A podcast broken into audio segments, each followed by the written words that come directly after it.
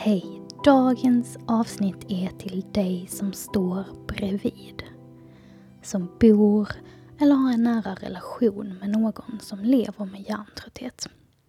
Välkommen som du är till podden Det är coolt att vila med mig, Emma Hiltunen.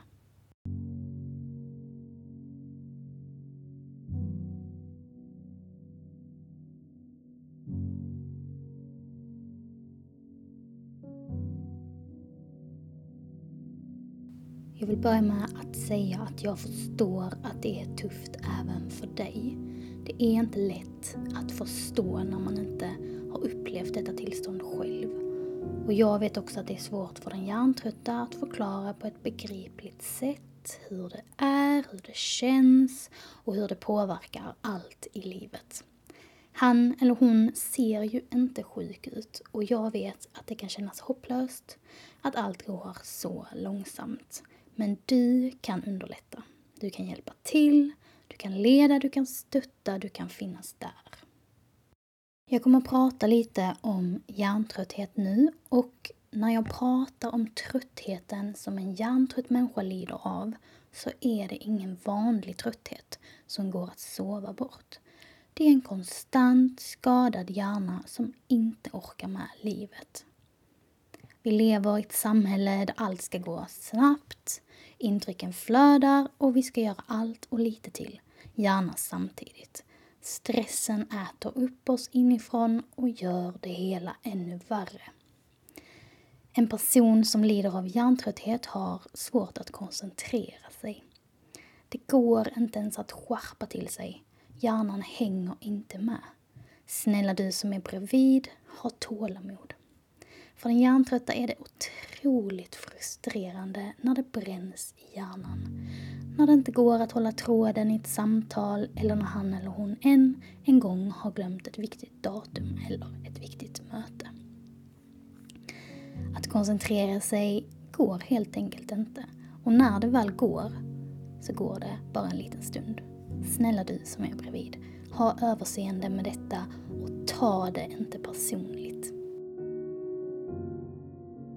Person som lider av hjärntrötthet är väldigt ljud och ljuskänslig. En solig dag kan vara en mardröm, även en diskmaskin som låter. Solglasögon, en keps och öronproppar är de bästa accessoarerna för att minska intrycken. Snälla du som är bredvid, påminn gärna om detta då det lätt glöms bort. En person som lider av hjärntrötthet har svårt att vara i sociala sammanhang. Jag hör till exempel alla röster och alla ljud lika högt när jag är på middag med mina vänner i en bullrig miljö. Då kan jag inte delta i samtal över bordet utan att bli sjuk efteråt. Därför undviker jag restaurangbesök och middagar för det mesta. Snälla du som är bredvid, ta inte detta personligt. Hade jag varit frisk hade jag älskat att gå på restaurang.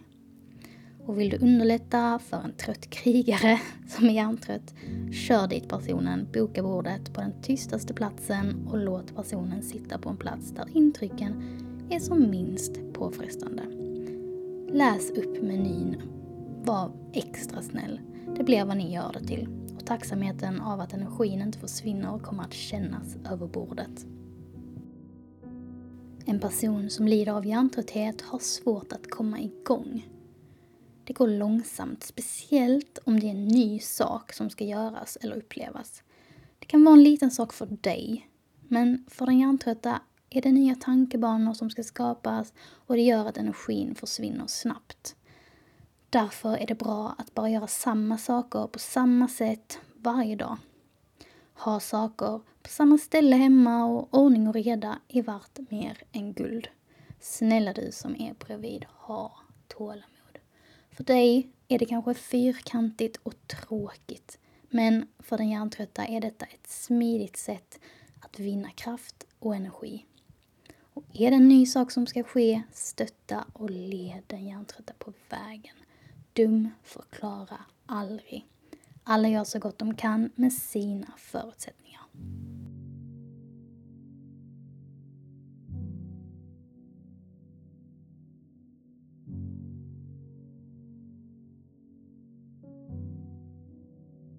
En person som lever med hjärntrötthet behöver vila jättemycket. Flera gånger om dagen. Efter varje liten aktivitet. Efter varje samtal. Efter varje möte. Snälla du som är bredvid, säg aldrig att personen är lat eller tråkig. Hjärnan går på högvarv hela tiden. Att ta mikropauser är inte ett sätt att fly. Det måste ske om hjärnan ska hålla hela dagen. Ge den hjärntrötta tid för vila. Bor du tillsammans med en hjärntrött, låt hen sova ut. Det är den bästa medicinen och den enda medicinen som kan lindra känslan av en brännande och skadad hjärna.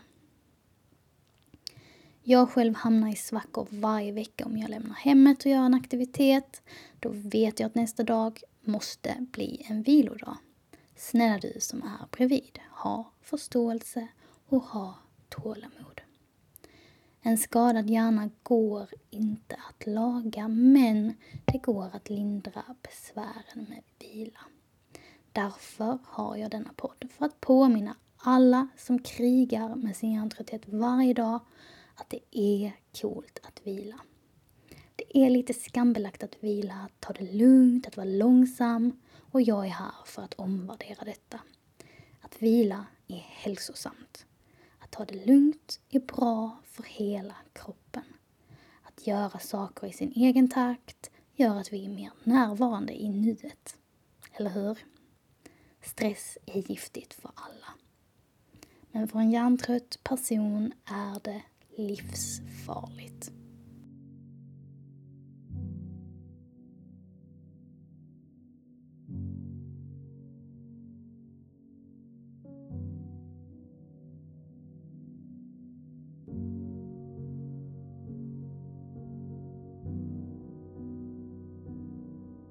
Jag själv har haft det så här i 15 år nu och personerna som lever nära mig glömmer ofta att jag har de här problemen och ibland vill inte jag vara i vägen eller ta plats och då sitter jag med i sociala sammanhang och är lite spontan eller stannar för länge.